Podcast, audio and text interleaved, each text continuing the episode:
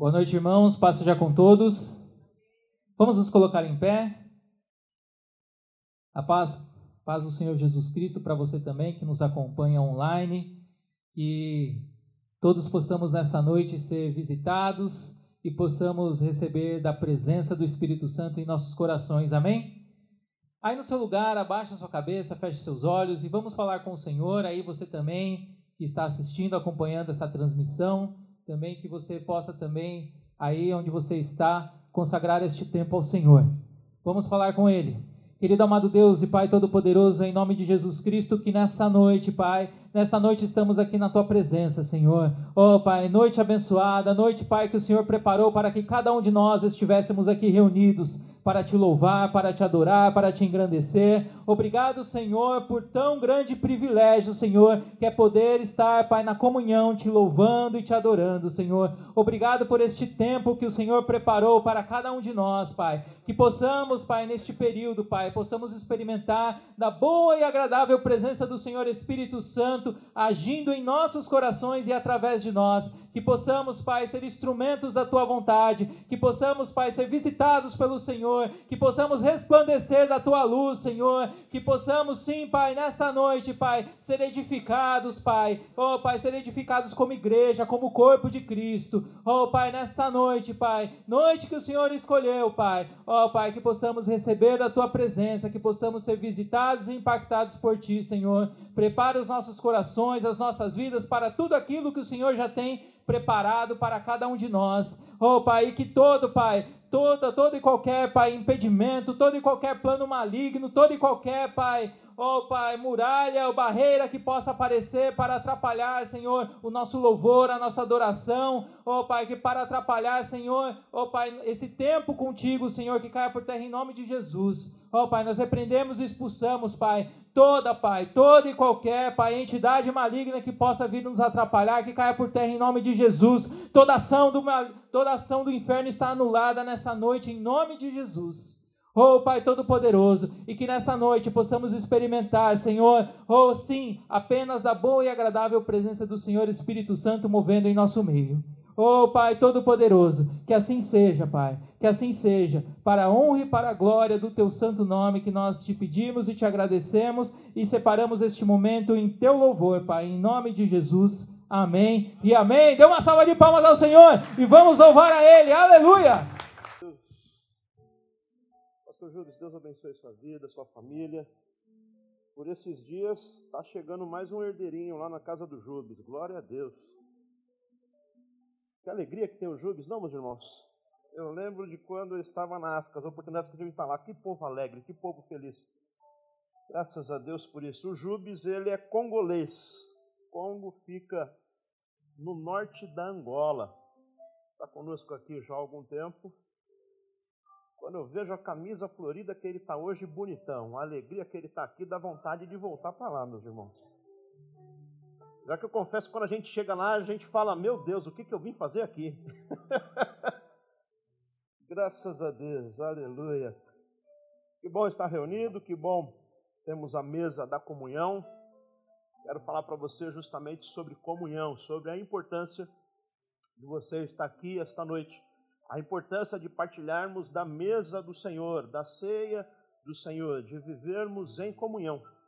Isso é fundamental. A fé cristã é conhecida pela comunhão, pela unidade. Na unidade nós nos fortalecemos, na unidade o Senhor nos abençoa. A ceia do Senhor foi instituída por Jesus Cristo. Nos últimos instantes que ele estava conosco, ele instituiu a Santa Ceia. E uh, é um mandamento para que nós permanecêssemos nessa comunhão e participando da ceia em memória dele. Lucas capítulo 22, verso 19.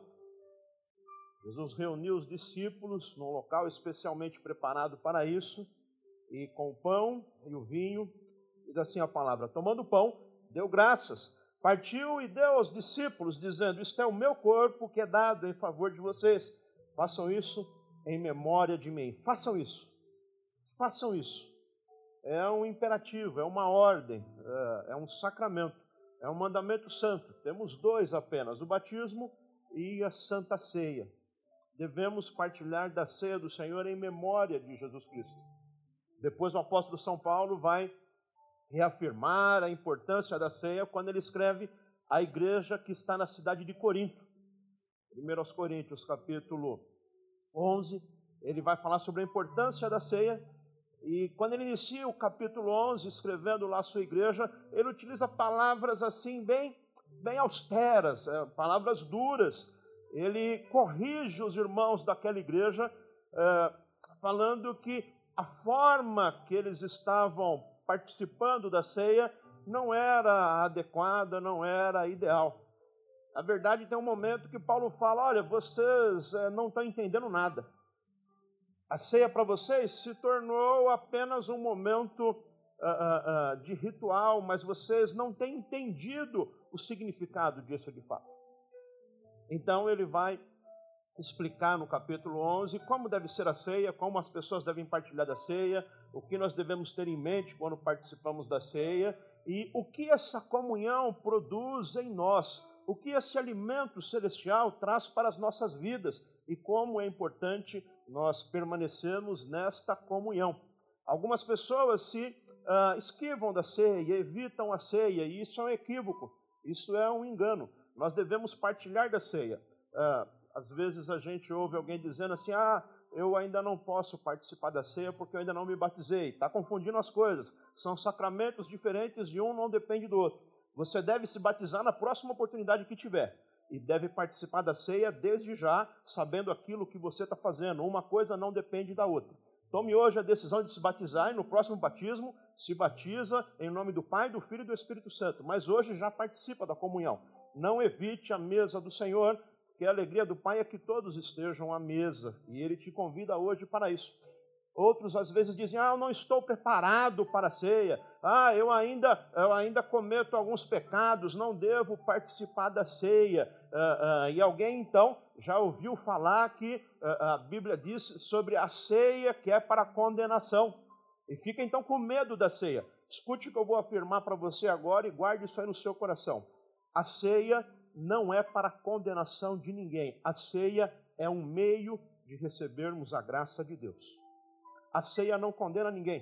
O que acontece é que se a pessoa faz sem discernimento, sem entender, sem saber o que está fazendo, é apenas um lanchinho. Agora, para aquele que sabe o que está fazendo, faz na comunhão, faz com fé, para esse não é apenas um pãozinho e um suquinho, mas é o pão vivo que desceu do céu e é a nova aliança de Jesus Cristo que nós estamos nela. Amém? Então nós vamos fazer com esse entendimento. Então, Paulo, ensinando a igreja de Coríntios no capítulo 11, eu quero ler só um trechinho do texto que fala justamente sobre isso, sobre discernir o corpo de Cristo, sobre discernir a ceia do Senhor, discernir a comunhão. 1 Coríntios capítulo 11, versos 29 e 30. Diz assim a palavra do Senhor: Pois quem come e bebe sem discernir o corpo do Senhor, come e bebe para sua própria condenação. Por isso há entre vocês muitos fracos e doentes e vários que já dormiram. Ora, o problema que Paulo está falando aqui é a falta de discernimento.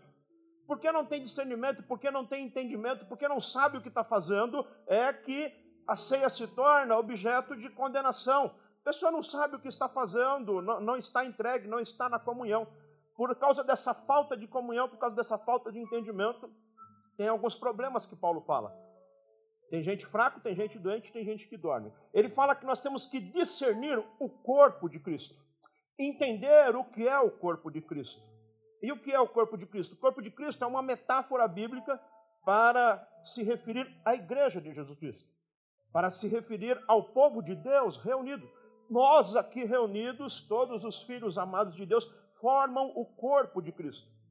Então, o que Paulo está falando? Nós temos que discernir o corpo, ou seja, discernir a igreja discernir a comunhão da igreja, entender a importância disso, entender a relevância disso, saber que Jesus Cristo morreu pela igreja, que Jesus Cristo ama a igreja, que ele se manifesta no meio do seu povo, que quando estamos reunidos, o Espírito Santo se move aqui no meio dos louvores e no meio da igreja.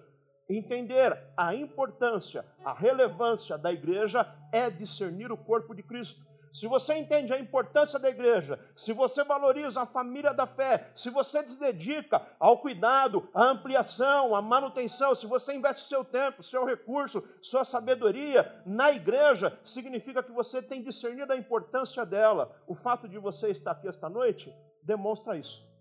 Você poderia estar em qualquer outro lugar, mas você decidiu estar na casa do Senhor para estar na comunhão. Na comunhão, o Senhor abençoa. Na comunhão, nós participamos da ceia, na comunhão, nós temos discernimento da importância que é estarmos reunidos, e na comunhão, nós vamos participar todos juntos esta noite. Eu quero falar um pouquinho mais para você sobre comunhão e das bênçãos que a comunhão traz para a nossa vida. De como a comunhão, de como estarmos juntos, de como estarmos unidos, nós somos fortalecidos e nós somos impulsionados a viver o melhor que Deus tem para nós. Para falar sobre este privilégio da comunhão, eu quero ler com você Salmo 133. Salmo 133 é um dos salmos de romagem e um dos principais salmos que nós temos são apenas três versículos, mas três versículos muito profundos. É um salmo que é atribuído ao rei Davi. Vamos ler então o Salmo 133. Como é bom e agradável quando os irmãos vivem em união.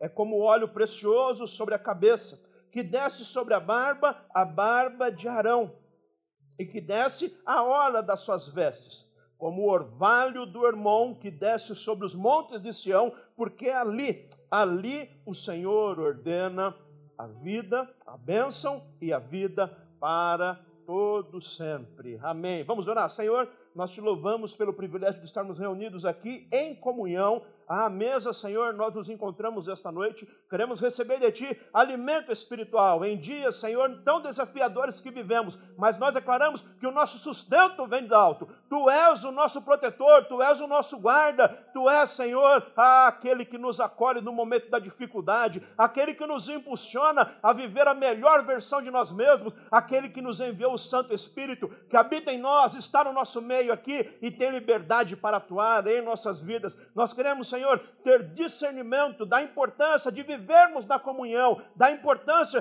da tua igreja neste mundo. Senhor, fale conosco, que assim seja, em nome de Jesus. Amém e amém. Graças a Deus. Uh, Davi escreveu esse salmo. Salmo 133 é um salmo de Davi. E ele escreveu num momento muito especial da nação de Israel.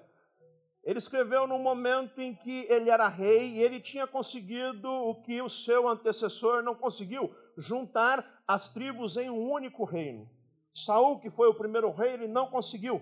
Acontece o seguinte: o povo de Deus era distribuído em 12 tribos. As tribos, para você entender, é como se fosse aqui no Brasil os estados da federação. Foi dividido regiões de Israel em estados, e cada um tinha o seu governante, cada um vivia de acordo com o seu próprio entendimento, de acordo com a sua própria cabeça. Em cada região, em cada tribo tinha ali os seus juízes. Então tinha a tribo de Gad, a tribo de Judá, a tribo de Zebulon e todas as tribos distribuídas. Acontece que as tribos não se davam muito bem entre elas, tinha muito regionalismo, tinha muito problema com relação às falas diferenciadas, eh, tinha alguns que tinham alguns sotaques. Eh, lembra mais ou menos como é aqui no Brasil? Às vezes tem gente que vem do norte e sofre um pouco de preconceito aqui, não é mesmo? O nortista chega aqui falando oxente e tudo mais, e a gente, ah, o nortista. Então chegou o gaúcho, falando leite, quente, dói o dente, né, e, e, tudo mais. Mas quando a gente de São Paulo vai para lá e também, e a gente fala carne, carne, é, é, é e o pessoal, para que tanto R nesse negócio, né? Para que é, é, eles tinham uma pendenga assim também, tinha uma palavra que eles tinham assim, mandava a pessoa repetir ciabote. E, e, se ele falasse Shiabote, então ele era meio que discriminado como alguém que não era judeu autêntico, porque tinha um sotaque meio esquisito. Tinha os regionalismos, e vez por outra, uma das tribos ah, instituía adoração a Baal, eh, erguia postes de idolatria, e o povo não vivia unido. E essa desunião entre o povo fazia com que a nação ficasse enfraquecida, enfraquecida perante outras nações. No ambiente da antiguidade, de muitas guerras e invasões, aqueles que estavam divididos se enfraqueciam. É bem verdade que a palavra diz que reino dividido não prospera, e nós temos isso como uma verdade, um princípio para as nossas vidas. Casa dividida não prospera, tem que haver unidade. Mas Davi assume o trono primeiro no reino do norte, no reino de Judá, e a partir dali se institui na nação uma guerra civil, porque eh, todas as tribos que ficavam ao sul continuaram sob a governança do descendente do, do primeiro rei, do Saul. Mas Davi vai trabalhando e com a bênção de Deus ele vai conseguindo juntar a nação, ele vai conseguindo juntar todas as tribos, até que chega um momento que Israel fica unida e fortalecida, um povo só, destrói todos os altares de idolatria, acaba com a veneração a Baal e o povo reunido numa só fé, num só espírito, numa unidade, o povo se fortalece e Israel passa a viver um tempo de grande prosperidade. A nação avança, a nação se fortalece. Então Davi escreve esse salmo. E ele vai dizer: "Como é bom que estamos unidos. Como é bom que há comunhão. Isso é bom, isso é agradável. A bênção de Deus está sobre nós porque nós estamos unidos porque nós estamos juntos. E é assim que tem que ser a igreja de Jesus Cristo. Deve ser povo que anda unido, deve ser povo que ora na mesma direção, deve ser povo que permanece na comunhão. Eu quero aqui, à luz desse salmo, trazer para vocês quatro princípios que nós temos aqui nesse texto que nos revela a importância dessa comunhão, os benefícios desta comunhão, os benefícios de permanecermos unidos, de como igreja caminharmos juntos, quatro princípios que vai fazer você hoje entender a importância da comunhão. Primeiro, a vida em comunhão, ela é muito importante. O salmista diz que a vida em comunhão, ela é boa e é agradável. Viver unidos é algo bom e é algo agradável. Isso aqui é muito importante para nós. Porque neste mundo tem coisas que são boas e tem coisas que são agradáveis. Mas nem tudo que é agradável é bom. E nem tudo que é bom é muito agradável. A maioria das vezes as coisas carregam apenas uma das propriedades, ou é agradável ou é bom. Por exemplo, eu gosto de Coca-Cola, vocês sabem disso, né? Essa barriguinha não surgiu do nada, meus irmãos. Isso daqui a anos de investimento pesado para chegar onde eu cheguei. É, e a Bíblia fala que gordura é bênção. Então, estou na bênção, né, meus irmãos? Quem está comigo aí, amém? Glória a Deus. Estamos na bênção. Uma Coca-Cola geladinha num dia de calor, você está com a goela seca. Aí você enche aquele copão chega a ficar borbulhando assim, e você toma ela geladinha, trincando. É agradável ou não é? Agrada a gente, não é? Você até salivou aí agora, não é? Talvez você não goste de Coca-Cola, então pense em alguma outra coisa que você gosta muito, que é agradável. Talvez você pense aí numa feijoada, né, daquela bem completa, e você come até quase sai rolando da mesa. Pensando em coisa gelada, não pensou na cervejinha, né, meu irmão? Olha lá, hein? Se pensou na cervejinha, já vou orar por você. Crente não bebe cerveja, só bebe guaraná. Pelo menos assim deveria ser. Coca-Cola gelada é muito agradável, mas é bom? Não é nada bom, meus irmãos. É muito agradável, mas não é nada bom. Aquele bacon no sanduíche Sanduíche com bacon é bom demais, não é? Bacon é bacon. Tudo que você coloca bacon fica bom, né? Coloca bacon no feijão, coloca bacon, fica, fica, aliás, fica agradável. Porque aquela gordura do bacon e a gordura da picanha, meus irmãos, gordura da picanha é bênção de Deus, não é? A gordura da picanha, quando está na, na chapa, são louvor aos nossos ouvidos. A gente fala glória a Deus, aleluia. Deus é bom demais. Tem picanha hoje. É muito agradável. A gente come que chega a babar, né? Quem está com fome aí agora, então. É muito agradável, mas é bom? Bom não é, não faz bem para a saúde. Tem coisas nesse mundo que são agradáveis, mas não são lá tão boas assim. Agora tem coisas que são boas, fazem bem, mas não é lá tão agradável assim. Quem já tomou chá de boldo aí? Chá de boldo faz bem, não faz? É bom, não é? Mas é amargo. Quem fala, estou com uma vontade de tomar um capão de chá de boldo quando chegar em casa, eu não vejo a de chegar em casa para. É bom, é, o amargo é bom para o fígado, né? Mas não é nada agradável. Aqueles temperos prontos que a gente compra, caldo de carne e tudo mais, cheio de sódio, deixa a comida gostosa, fica agradável, mas não é nada bom. Então tem coisas nesse mundo que são agradáveis e tem coisas que são boas. Remédio, remédio é amargo, mas o remédio não é para ser gostoso. Eu sempre falo isso para a Flávia. Quando precisa tomar remédio, ela fala que remédio ruim. Eu falo, mas remédio não é para ser gostoso, remédio é para ser bom. Tem coisas que são boas e tem coisas que são agradáveis. Agora, o extraordinário que o salmista fala aqui é que quando nós estamos na comunhão, nós vivemos o bom e o agradável ao mesmo tempo. É bom e agradável que o povo viva nesta comunhão. Como é bom viver aquilo que nos faz bem, mas também viver aquilo que é agradável a nós. Como é bom e agradável quando os irmãos vivem em união. Romanos capítulo 12 vai falar sobre a necessidade de nós não andarmos de acordo com o que o mundo espera de nós, esse mundo que vive o individualismo, é cada um por si, Deus por todos. Ao contrário do padrão deste mundo, que é salve-se quem puder, nós escolhemos viver na comunhão e a comunhão que Jesus Cristo produz em nós. E porque nós vivemos na comunhão, nós somos capazes de experimentar e comprovar a boa, agradável e a perfeita vontade de Deus. Tem coisas nesse mundo que são bons, tem coisas que são agradáveis, mas só em Deus nós encontramos o que é bom, o que é perfeito e o que é agradável. Perfeito só em Deus, porque só Deus é perfeito. Na comunhão, nós experimentamos a boa, agradável e a perfeita vontade de Deus. Por isso vivemos nessa comunhão, por isso devemos nos fortalecer na comunhão, por isso devemos buscar incessantemente a comunhão dos santos, a comunhão da igreja, a comunhão da família, estarmos reunidos. Um dos principais propósitos da igreja é a comunhão, e tem outros propósitos que estão diretamente ligados e dependentes da comunhão. Por exemplo, o propósito de evangelismo. O Senhor nos enviou para ganhar o mundo, para levar o evangelho às pessoas, para salvar o perdido. Esta é a missão. Só que a missão de ganhar o perdido fica totalmente comprometido quando falta comunhão. Porque a gente prega a palavra, faz o apelo, a pessoa aceita Jesus, mas quando a pessoa chega na igreja, se não tem comunhão da igreja, quem vai cuidar desse novo convertido? Quem vai cuidar dessa pessoa que está caminhando da fé? Quem é que vai se dedicar ao ensino, dessa pessoa que está chegando. Nós temos aí, uh, uh, chamamos normalmente aqueles que entregam a vida a Jesus uh, de novo nascimento, novo convertido, está nos primeiros passos. A comunhão da família é importante para a chegada do novo integrante.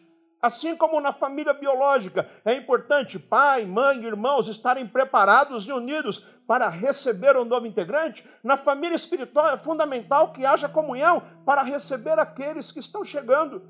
Às vezes nós vemos aí no mundo cenas terríveis eh, de bebês que são encontrados no cesto do lixo a gente fica horrorizado e pensa: como pode acontecer isso? Acontece porque faltou ali a família, faltou o amparo, faltou a proteção, faltou o acolhimento, faltou a comunhão. E num ato de desespero, de loucura, a pessoa sem saber o que fazer comete essa atrocidade. É fundamental a comunhão da igreja, inclusive para que os novos se sintam acolhidos e amados. A evangelização sem a comunhão é como uma sala de obstetrícia, onde os bebês recém-nascidos são abandonados à sua própria sorte. Pessoa aceita Jesus, entrega a vida a Jesus, é um novo nascimento. Mas faltou comunhão, faltou cuidado, faltou os primeiros passos, vai ficar abandonado. A comunhão é fundamental para o corpo de Cristo, para a igreja. Segundo, devemos viver em comunhão, é importantíssima a comunhão para nós, porque a comunhão é uma experiência única e incomparável. É única, não existe outra Nada pode se comparar com a experiência que nós vivemos da vida em comunhão. É muito especial. O salmista, Davi, ele vai fazer aqui uma comparação para nos dizer o quão precioso é a comunhão do povo de Deus. Ele vai dizer que é como óleo precioso sobre a cabeça. Mas sobre a cabeça do Arão. Arão é um sacerdote. Arão foi o sacerdote instituído por Deus ainda lá no deserto. E esse óleo esse óleo especial, esse óleo precioso, era um óleo usado exclusivamente na unção do sacerdote. Deus deu a Moisés uma receita única que seria usado exclusivamente na unção do sacerdote. Essa receita era composta de um azeite puríssimo, finíssimo, algo dos mais caros que tinha, e outros quatro elementos raros, preciosos e caros que eram adicionados nessa receita. E esse óleo era derramado sobre a cabeça do sacerdote. E o óleo era abundante. Molhava toda a cabeça, descia pela barba e descia pela roupa. O texto diz que até a orla. A orla não é a gola, a gola é a barra da saia. Os homens utilizavam também aquele vestidão, aquela tônica. Então é óleo em abundância. Quando ia se consagrar o sacerdote, separar a pessoa para a missão de uh, uh, levar o povo e o sacrifício do povo à presença de Deus, se ungia ele com esse óleo precioso. O Davi ele faz essa analogia e fala: quando nós estamos na comunhão, este óleo é derramado sobre a nossa cabeça. Este óleo especial, este óleo precioso é derramado sobre a nossa cabeça. Este óleo tinha umas características muito peculiares era um óleo extremamente, eh, tinha uma fragrância extraordinária. Quando derramava o óleo sobre a cabeça do sacerdote, aquela fragrância se espalhava por todo o tabernáculo, por todo o templo. Era um aroma agradável. Assim é você.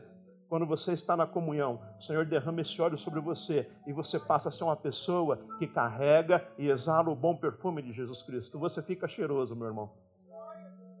Já teve do lado de gente pedindo? Já, né? Já pegou metrô lotado em horário de pico?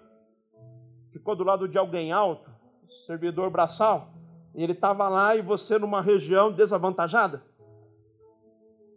Desodorante vencido, se é que usou, aí você vai ali cheirando aquele azedo o tempo todo, até chegar na sua estação. Você fala, misericórdia, Estou pagando meus pecados aqui, meu Deus do céu. Ninguém quer ficar do lado de gente fedida. Ninguém quer ficar do lado de gente que não cheira bem. Mas quando você está na comunhão, quando você está ouvindo aqui como igreja, o Senhor derrama um óleo sobre você e você passa a ser aquela pessoa cheirosinha que todo mundo quer estar juntinho de você. É bom estar do lado de gente cheirosa. pessoa passa e você, meu Deus, cheiroso, que agradável, que bom onde falta comunhão, onde falta esse óleo, falta o bom perfume de Jesus Cristo. Mas é, o óleo ainda aqui para Davi, e esse comparativo que ele faz, tem ainda outras características muito importantes que fazem ele ser único, exclusivo e incomparável. O óleo também, ele era utilizado como é, remédio. Ele era utilizado para curar feridas e tinha probidades medicinais. Esta unção que é trazida pela comunhão da igreja faz com que haja cura no meio da igreja. Portanto, esta noite é noite de cura neste lugar e para você que está nos vendo é à distância. O Senhor está derramando do seu óleo e o seu óleo traz cura para a sua igreja. Ele tem uma característica de cura. Outra característica desse óleo é o fato uh, dele ser utilizado também como cosmético. Cosmético que a gente usa para dar uma consertada Aliás, a palavra cosmético tem essa origem mesmo, colocar, consertar as coisas. Vem da palavra cosmos. Cosmos é ordem, então usar cosmética é colocar em ordem a bagunça. Então está tudo bagunçado, a gente usa cosmético para dar uma melhorada nas coisas. Esse óleo, ele faz com que a gente fique bonito, meus irmãos. Quer ficar bonito? Quer ficar cheirosinho? Quer ficar agradável? Então esteja na comunhão. Porque o Senhor derrama esse óleo sobre você. Você passa a ser gente boa, gente agradável, gente bonita, gente que exala o bom perfume de Jesus Cristo. Tem unção, esta unção é derramada sobre a sua vida. Esse óleo que Davi fala, esse óleo precioso, é derramado somente sobre a cabeça do sacerdote. Uma notícia que eu tenho para você: você é um sacerdote do Altíssimo. 1 de Pedro, capítulo 2, verso 9, diz assim: Vocês, porém, são geração eleita, sacerdócio real, nação santa, povo exclusivo de Deus. Naquele tempo, era só o Arão, aqueles que eram consagrados para trabalhar no tabernáculo. Mas Jesus morreu, o véu se rasgou e agora nós continuamos um reino de sacerdotes. Você é um sacerdote. Do seu lado aí, você tem um sacerdote e uma sacerdotisa. E sobre a sua cabeça está sendo derramado esse óleo precioso esta noite, porque estamos reunidos na comunhão. Terceiro, é importantíssima a comunhão, porque a comunhão promove grande restauração. A comunhão promove restauração, traz de volta à vida aquilo que já não tinha mais vida. Quanto a isso, o salmista vai dizer que essa comunhão, esta unidade é como o orvalho. O orvalho que sai do irmão, cai do irmão e se estende até o Sinai. E quando nós lemos isso, nós imaginamos que eles estão próximos. Mas se você ver o mapa, você vai identificar uma distância enorme entre o Hermon e o Sinai. Hermon é um monte altíssimo, seu pico está congelado quase todo ano. E o Sinai também é uma cadeia montanhosa. Mas entre essas duas montanhas que formam ali a região de Israel, existe uma área extremamente produtiva, existe uma área extremamente fértil. É uma área que, na linguagem lá do povo de Deus, é uma terra que mana leite e mel é uma terra próspera. Quando Josué e Caleb vai avistar a terra que Deus tinha dado para eles, Josué e Caleb voltam dizendo: Olha, a coisa é tão boa, tão boa, tão boa, que precisa de dois homens para carregar um cacho de uva. O negócio lá é fantástico, é uma terra que muito produz. Mas curioso é que essa região é uma região de deserto. O, o clima lá é um clima árido. É uma região, a região da Palestina ali no Oriente Médio, é, é uma região que no verão a temperatura passa dos 40 graus com muita facilidade. Ou seja, como vai ser produtivo uma região que o sol arde, que chove pouquíssimas vezes ao longo do ano? Ora, o segredo está aqui, o salmista conta para a gente: é que tem o orvalho que vem do Hermon e se estende até o Sinai. Esse orvalho nessa região é algo tão forte que pela manhã, quando as pessoas levantam, imaginam que choveu à noite, o chão fica molhado, tem umidade. Esse orvalho vem da geleira do irmão, que com o sol do dia evapora parte dela e à noite cai esse orvalho, que traz ali a restauração para aquela plantação.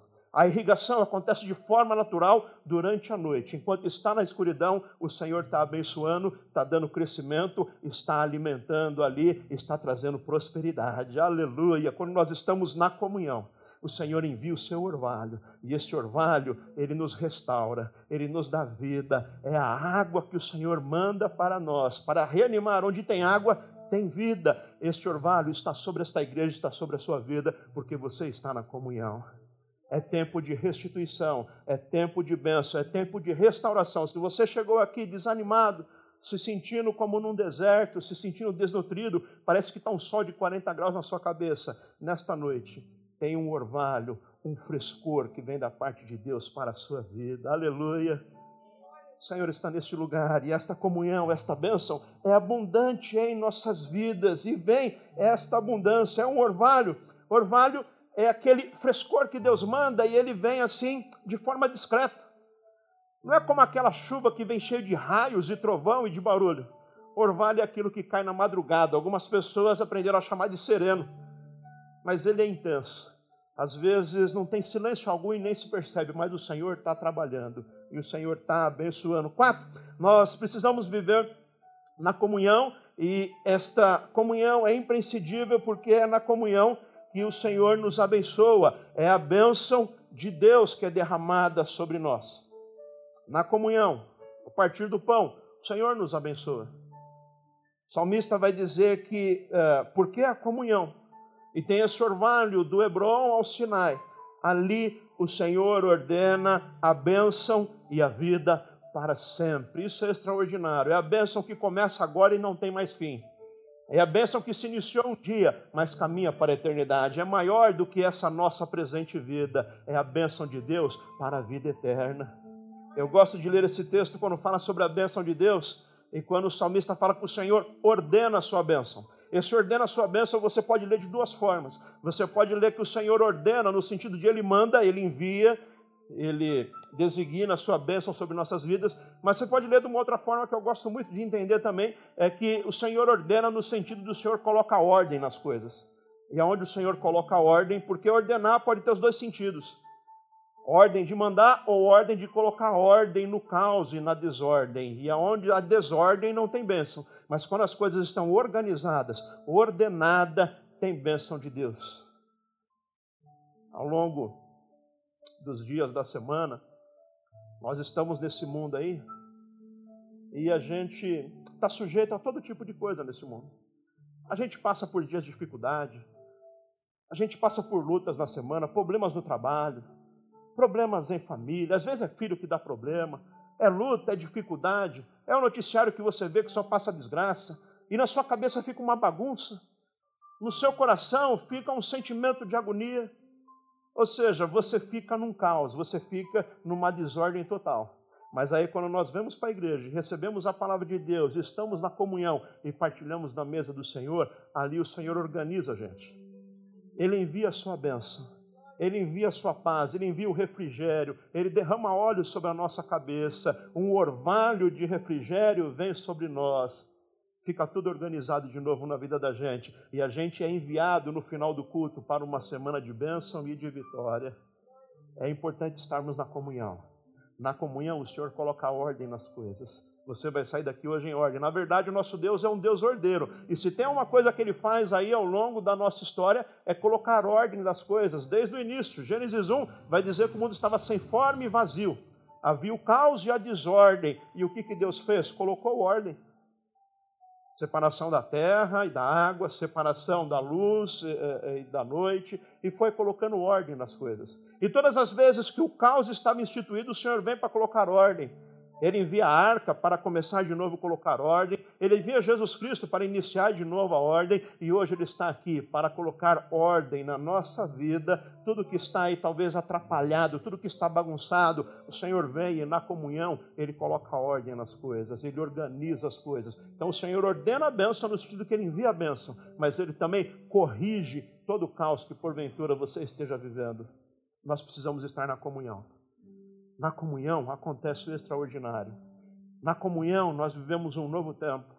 Na comunhão tem bênção de Deus para as nossas vidas. A comunhão é bênção de Deus para nós. A comunhão é boa e é agradável. A comunhão é uma experiência única e incomparável. A comunhão promove grande restauração em nossas vidas e a comunhão é abençoada por Deus. Por isso nós temos essa família espiritual. Por isso, Deus preparou para nós esta família espiritual. Por isso é tão importante estarmos aqui na igreja. Por isso, muitos de vocês essa semana receberam um convite meu para estarmos aqui na comunhão. Por isso, hoje, nós fizemos três cultos. Por quê? Para que a família pudesse vir com segurança, sem aglomeração, para partilharmos deste momento único e especial que é o da comunhão. A igreja é o plano de Deus para o crescimento para o cuidado, para nós desenvolvermos a nossa espiritualidade. É muito importante nós discernirmos o corpo de Cristo. Discernir o corpo de Cristo é entender a importância da igreja, é entender como esta comunhão é fundamental para nós e os benefícios que essa comunhão traz para nós. Fique atento, cuidado com falas que às vezes nós ouvimos, isso tem muito por aí, que tenta desvalorizar a igreja, que tenta desvalorizar a família da fé, falas que a princípio parecem ser verdadeiras, mas que têm incutido nela uma mensagem subliminar que é de engano, que é de tropeço. Aliás, qualquer dia eu pretendo falar sobre isso para vocês, sobre verdades mentirosas, aquilo que pode até ser uma verdade, mas no contexto que é colocado se torna uma mentira e pedra de tropeço para nós. Por exemplo, você já ouviu alguém dizer que ah, a igreja não salva ninguém?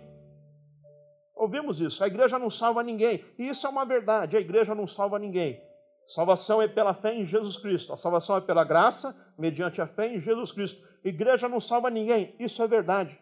Agora, no contexto que é aplicado, e a mensagem que vem incutida nisso é uma mensagem contra a igreja. É passada no seguinte sentido: a igreja não salva ninguém, você não precisa ir na igreja.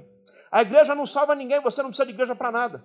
A igreja não salva ninguém, não tem a menor importância. Então, falar que a igreja não salva ninguém é verdadeiro.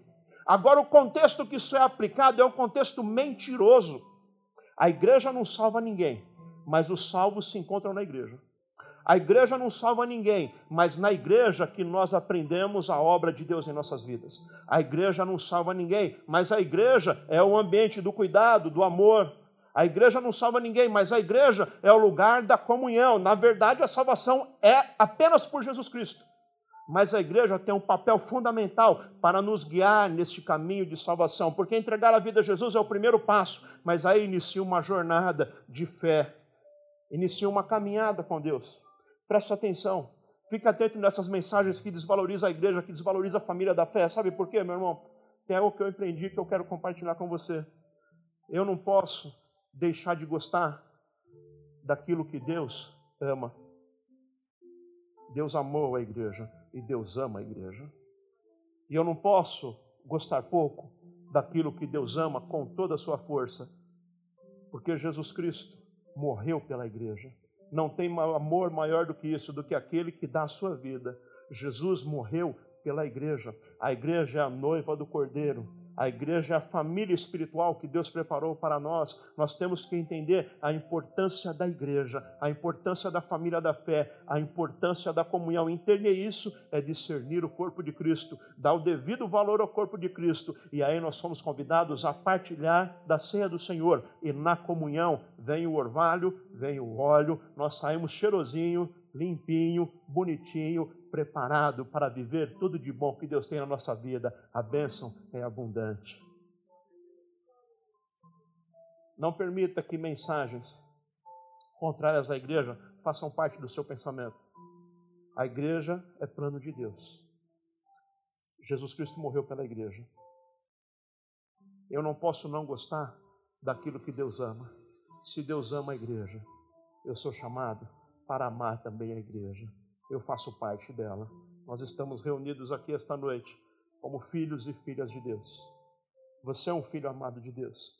Você tem valorizado e você tem entendido a importância da igreja, porque senão você não estava aqui. É importante que você viva na comunhão. Nós somos uma família. Somos uma família porque temos um único Pai. Deus e Pai é Pai de cada um de nós. Nós temos um mesmo irmão mais velho. Jesus Cristo é o primogênito de muitos irmãos. Ele é o irmão mais velho de todos nós que estamos aqui e tantos outros irmãos mundo afora. Temos um mesmo pai, temos um mesmo irmão mais velho, temos irmãos e irmãs reunidos aqui em torno da mesa. Vamos viver na comunhão. Em nome de Jesus, que não haja nenhum espírito de divisão. Em nome de Jesus eu repreendo toda tentativa do inimigo de causar divisão, de lançar contenda, separação, em nome de Jesus, seja repreendido no seu lar, na sua casa, no seu trabalho, aqui na igreja. Nós precisamos viver na comunhão. Como é bom e agradável quando os irmãos vivem em união, estão na comunhão. É como óleo precioso que desce da cabeça pela barba e vai até a orla das vestes, as vestes de Arão é como o orvalho do irmão que se estende até o Sião. E ali o Senhor ordena a sua bênção para sempre. Em vez de falar ali o Senhor ordena a sua bênção, nós podemos dizer aqui o Senhor ordena a sua bênção, porque aqui a comunhão, aqui o Espírito habita, aqui o Espírito está presente. Eu convido você a partilhar da mesa do Senhor, sem medo, sem receio. Todos são convidados não tem alegria maior ao Pai do que ver os filhos em volta da mesa. Essa mesa, meus irmãos, é do Senhor, é do seu Pai. Jesus Cristo a instituiu para todos nós. Vamos partilhar sem medo. Não tenha medo. Você está na casa do Pai, e a casa do Pai é sua também, meus irmãos. Eu não tenho medo de sentar lá na mesa de casa. Aliás, eu sento na cadeira, né? Sentar à mesa. Tenho o menor medo. Eu chego em casa, abro a geladeira, abro a panela, pergunto o que é que tem porque eu estou em casa e ali eu tenho comunhão. Você deve vir à mesa do Senhor, porque você está na comunhão e agora você entende como é relevante, como é importante o corpo de Cristo. No corpo de Cristo nós recebemos a bênção de Deus. Feche os seus olhos um instante, verifique aí um minutinho como é que está a sua comunhão. Verifique se você tem dado a devida importância à igreja, à família da fé e você que está à distância aí, pode refletir um instante também. Porque mesmo à distância, você faz parte da família embaixada, você faz parte da igreja de Jesus Cristo, você está em espírito nesta mesma comunhão, nesta mesma fé. Se você puder onde você está, feche os seus olhos e reflita um pouquinho. Será que você também não tem sido enganado por frases que a princípio parecem verdadeiras? Mas se nós avaliarmos o contexto, nós vamos ver que é uma frase mentirosa que tenta nos roubar a fé, nos tirar a comunhão. E tirando a comunhão, tira a bênção tira o privilégio de você pertencer à família. Reflita aí um pouquinho, enquanto vocês estão refletindo, eu quero fazer um apelo aqui. Para vocês que estão aqui no auditório, mas para você que está à distância também. Talvez você está me vendo à distância e você ainda não entregou a sua vida a Jesus Cristo. É a oportunidade de você fazer isso agora, entregar a sua vida a Jesus e vir fazer parte da família de Deus, desfrutar do privilégio desta comunhão Se você ainda não se decidiu por Jesus Cristo, se você ainda não pertence à família, se você ainda não entregou a sua vida a Jesus, eu quero convidar você para fazer isso agora, tomar essa decisão acertada e sábia na sua vida. Você que está à distância, eu quero orar por você que está entregando a sua vida a Jesus. E você que está aqui no auditório e quer fazer isso hoje, eu quero orar por você também. Eu quero abençoar a sua vida. Eu quero é, orar por você. E eu tenho certeza que você vai sair daqui esta noite. Tendo entregue a sua vida a Jesus, você vai sair com esse óleo sobre a sua cabeça que corre pelo seu corpo e vai sair com esse orvalho, esse frescor. Se você deseja entregar a sua vida a Jesus, aí no seu lugar mesmo, erga a sua mão e eu vou estar orando por você.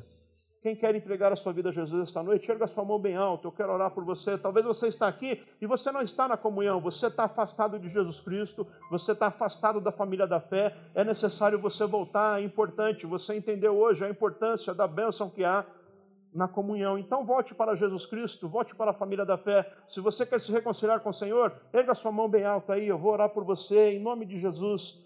Não deixa que nada te aprisione, não perca a oportunidade, receba a bênção de Deus, aleluia. Graças a Deus. Eu vou orar por você. E vou orar por você que a distância aí também está se reconciliando, está entregando a sua vida a Jesus. Repita essa oração comigo. Diga assim: Senhor Jesus, eu entrego a minha vida a Ti. Eu me reconcilio contigo. Eu quero viver ah, esta novidade de vida. Eu quero também esse orvalho sobre a minha cabeça. Eu quero esse óleo que desce sobre o meu corpo. Esse óleo que é o bom perfume que é trazido por Jesus Cristo. Ah, este óleo que cura. Este óleo, Senhor, ah, de unção. Eu quero sobre a minha vida. Eu entrego a minha vida a Ti. Escreva o meu nome, Senhor, no livro da vida. Eu me arrependo dos meus pecados. Eu reconheço que Tu és o meu Salvador. E a partir de hoje, eu quero viver na comunhão, na comunhão, pertencer à família de Deus. Eu me entrego a Ti, Jesus. Amém e amém. Se você fez essa oração aqui comigo, bem-vindo à família, bem-vindo à comunhão. Você que está aqui no auditório, eu quero no final do culto falar com você você está se reconciliando, entregando a sua vida a Jesus. E você que está à distância, envie pelo chat aí o seu nome, entre em contato, entre em box e avisa quem você é, o seu endereço eletrônico, enfim, seu telefone. Eu quero estar orando por você e continuar aí com você ao longo da caminhada, tá bom? Estamos juntos, conta com a gente. Graças a Deus. Agora é o momento de nós partilharmos da ceia do Senhor. O apóstolo São Paulo ele fala que além de discernirmos o corpo de Cristo, é importante nós examinarmos cada um a si mesmo. É o momento de orarmos e confessar os nossos pecados ao Senhor. Vamos fazer isso? Cada um examine-se a si mesmo. Não é examinar o vizinho, não é olhar para o outro, é olhar para dentro de si e pedir perdão dos seus pecados. Faça em oração silenciosa agora e clame ao Senhor pelo perdão dos seus pecados. Talvez você tenha vivido, não tenha vivido na comunhão, e isso é um pecado. Talvez você não tenha prosperado e você não tenha entendido por quê.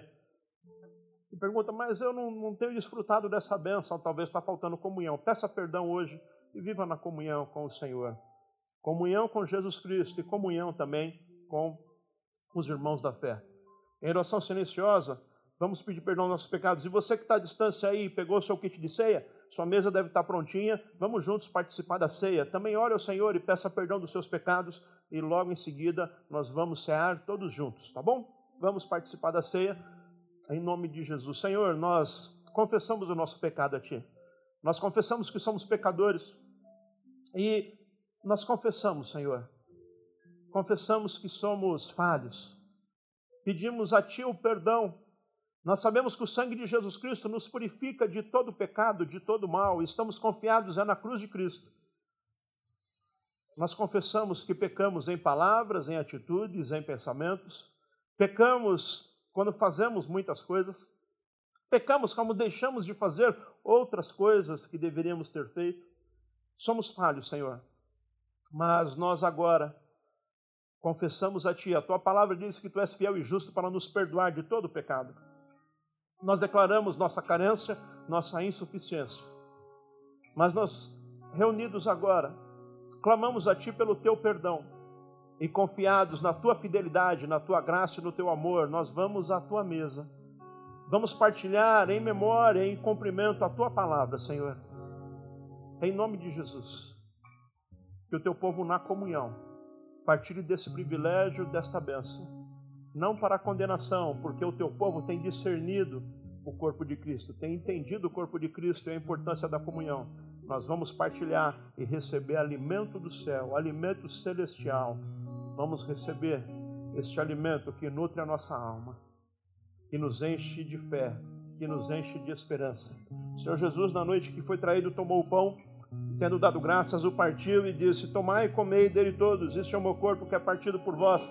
Fazei isso todas as vezes que comerem em memória de mim, em obediência a esse mandamento de Jesus Cristo. Nesse instante, eu consagro o pão, corpo de Cristo, que foi moído na cruz pelos nossos pecados, mas que hoje nós nos alimentamos e ele nos nutre.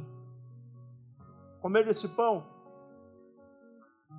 termina toda fraqueza, receba a cura Seja despertado deste sono que te impede de entender e de visualizar os acontecimentos e tudo aquilo que Deus tem feito por você.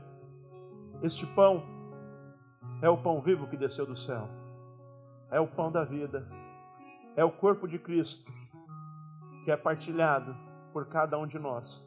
Eu consagro o pão em nome do Pai, do Filho e do Espírito Santo. De semelhante modo, o Senhor Jesus tomou o cálice e disse: Esse cálice é a nova aliança no meu sangue.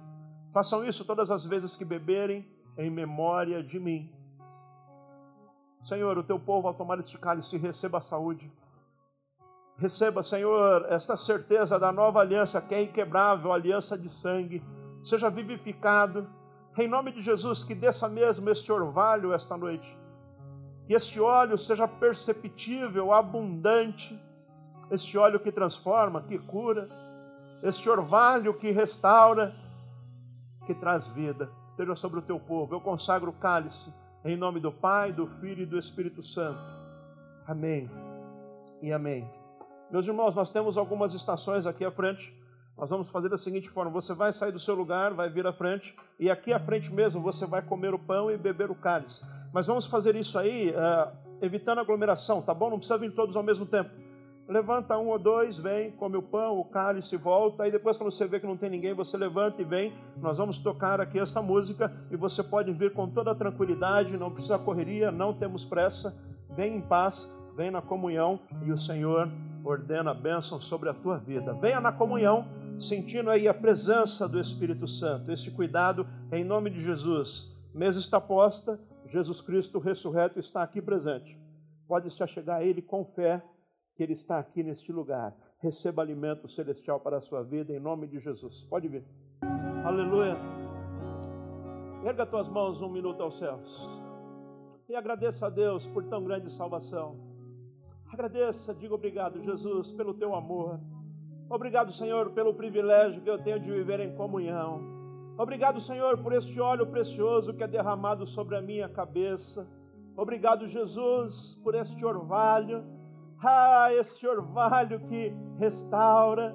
Obrigado, Jesus, por esta comunhão que habita neste lugar e em nossas vidas. Obrigado, Senhor, pelo privilégio de participar da Sua mesa. Obrigado, Senhor, por tão grande amor. Obrigado, Senhor, pela família reunida. Obrigado, Senhor, pelas incontáveis bênçãos que o Senhor tem derramado sobre nós. Nós te agradecemos, Senhor, pelo privilégio da partilha. Nós te agradecemos, Senhor, por tudo de bom que tu tens feito. Nós agora, Senhor, gratos a ti, erguemos nossas mãos em sinal de rendição nós nos rendemos a Ti, a Tua soberania, nós rendemos a Ti, ao Teu senhorio, nós declaramos em alto e bom som: Tu és o nosso Deus, o nosso Senhor, o nosso Salvador, Tu és o único, além de Ti não há outro. Nós nos entregamos a Ti, nós queremos viver para a Tua glória, nós queremos viver em comunhão, em unidade, porque assim o mundo perceberá, entenderá e verá o Senhor no nosso meio então, Senhor, nos envie agora, nos envie esta noite, Senhor, cheios desta comunhão, cheios desse poder, cheios desta unção. Nos envie, Senhor, para viver em comunhão, para viver em unidade. Nos envie, Senhor, ah, em nome de Jesus, cheio da tua graça, do teu poder e da tua unção, em nome de Jesus. Aleluia. Graças a Deus. Vamos aplaudir ao Senhor. Graças a Deus, aleluia. Amém. Vamos orar agora. Temos aqui alguns pedidos de oração. Se você também deseja apresentar agora ao Senhor o seu pedido de oração, vamos orar juntos aí, concordar com o seu pedido. A Rosimeire pede oração pelo Domingos e o Castro, a Ângela Mara, pela Elizabeth, uh, eu acho que é Carai, a Nilza e a Alain, a Rosângela Corrêa pela família, Ana Cleide pede oração por ela e pela família, a Raimunda pede oração pela Dinalva Luciano, a Leidiane e o Cesário. A Maria Matuyama pede oração pela. Aliás, ela está nos assistindo de longe, não é oração, não. Deus abençoe você, Maria Matuyama. Que bom que você está conosco. Continue com a gente aí. Uh, Deus abençoe você e toda a sua casa. A Ana Cleide, ela pede oração pela amiga Jane. Está para fazer uma cirurgia. O Fernando pela cura do Valdomiro e da Celina. Uh, também pela família da Lia Lima e pela família da Edileuza. Vamos apresentar essas pessoas no altar. Se você não conseguir enviar o seu pedido, mesmo à distância, presente agora aí ao Senhor e nós vamos concordar com a sua oração. E você também pode apresentar agora. Vamos orar todos numa só fé, creia no poder da oração. Vamos levantar uma súplica aqui. Deus abençoe você que está nos visitando. Deus abençoe você que está nos visitando aí de longe pela internet, essa ferramenta extraordinária que o Senhor nos deu. Deus abençoe sua vida, sua casa e a sua família. Estamos juntos, conta com a gente. Vamos avançar. Não se esqueça depois de você compartilhar esse culto, essa celebração. Vamos alcançar o perdido, vamos fazer a obra do evangelista. Compartilhe aí, é simples, dá um toque aí no seu celular. Vamos levar essa mensagem de esperança e de comunhão. Amém? Senhor, nós apresentamos agora a Ti esses pedidos de oração, gratos por aqueles que estão chegando, aqueles que de longe têm nos acompanhado, mas também têm recebido essa bênção, esta vitória. Em nome de Jesus, Senhor, eu apresento cada pedido de oração, eu apresento cada família, cada lar, cada casa. Em nome de Jesus, Senhor, eu clamo pela libertação completa, eu clamo pela cura, eu clamo, Senhor, por tuas mãos estendidas sobre o teu povo, trazendo renovo, trazendo libertação. Em nome de Jesus, eu concordo, Senhor, espiritualmente nós concordamos aqui numa só fé com esses pedidos, apresentamos a Ti, Senhor, e clamamos restituição, clamamos cura, clamamos libertação. Em nome de Jesus, Senhor, nós clamamos que o Senhor esteja operando nesses dias, em cada vida, em cada lar, na família embaixada, as famílias que estão aqui e as famílias que estão à distância também. Nós clamamos com fé. Repreenda, Senhor, o inimigo, repreenda o mal, repreenda o maligno e derrame, Senhor, a tua bênção, que o teu povo viva de fato em unidade e em comunhão, numa fé, num só espírito, porque por isso fomos chamados em nome de Jesus. Aleluia Estenda as tuas mãos. Que o amor de Deus, a graça de nosso Senhor e Salvador Jesus Cristo, a comunhão e a consolação do Espírito Santo estejam sobre a tua vida, hoje e sempre. Amém, amém e amém. Deus abençoe você.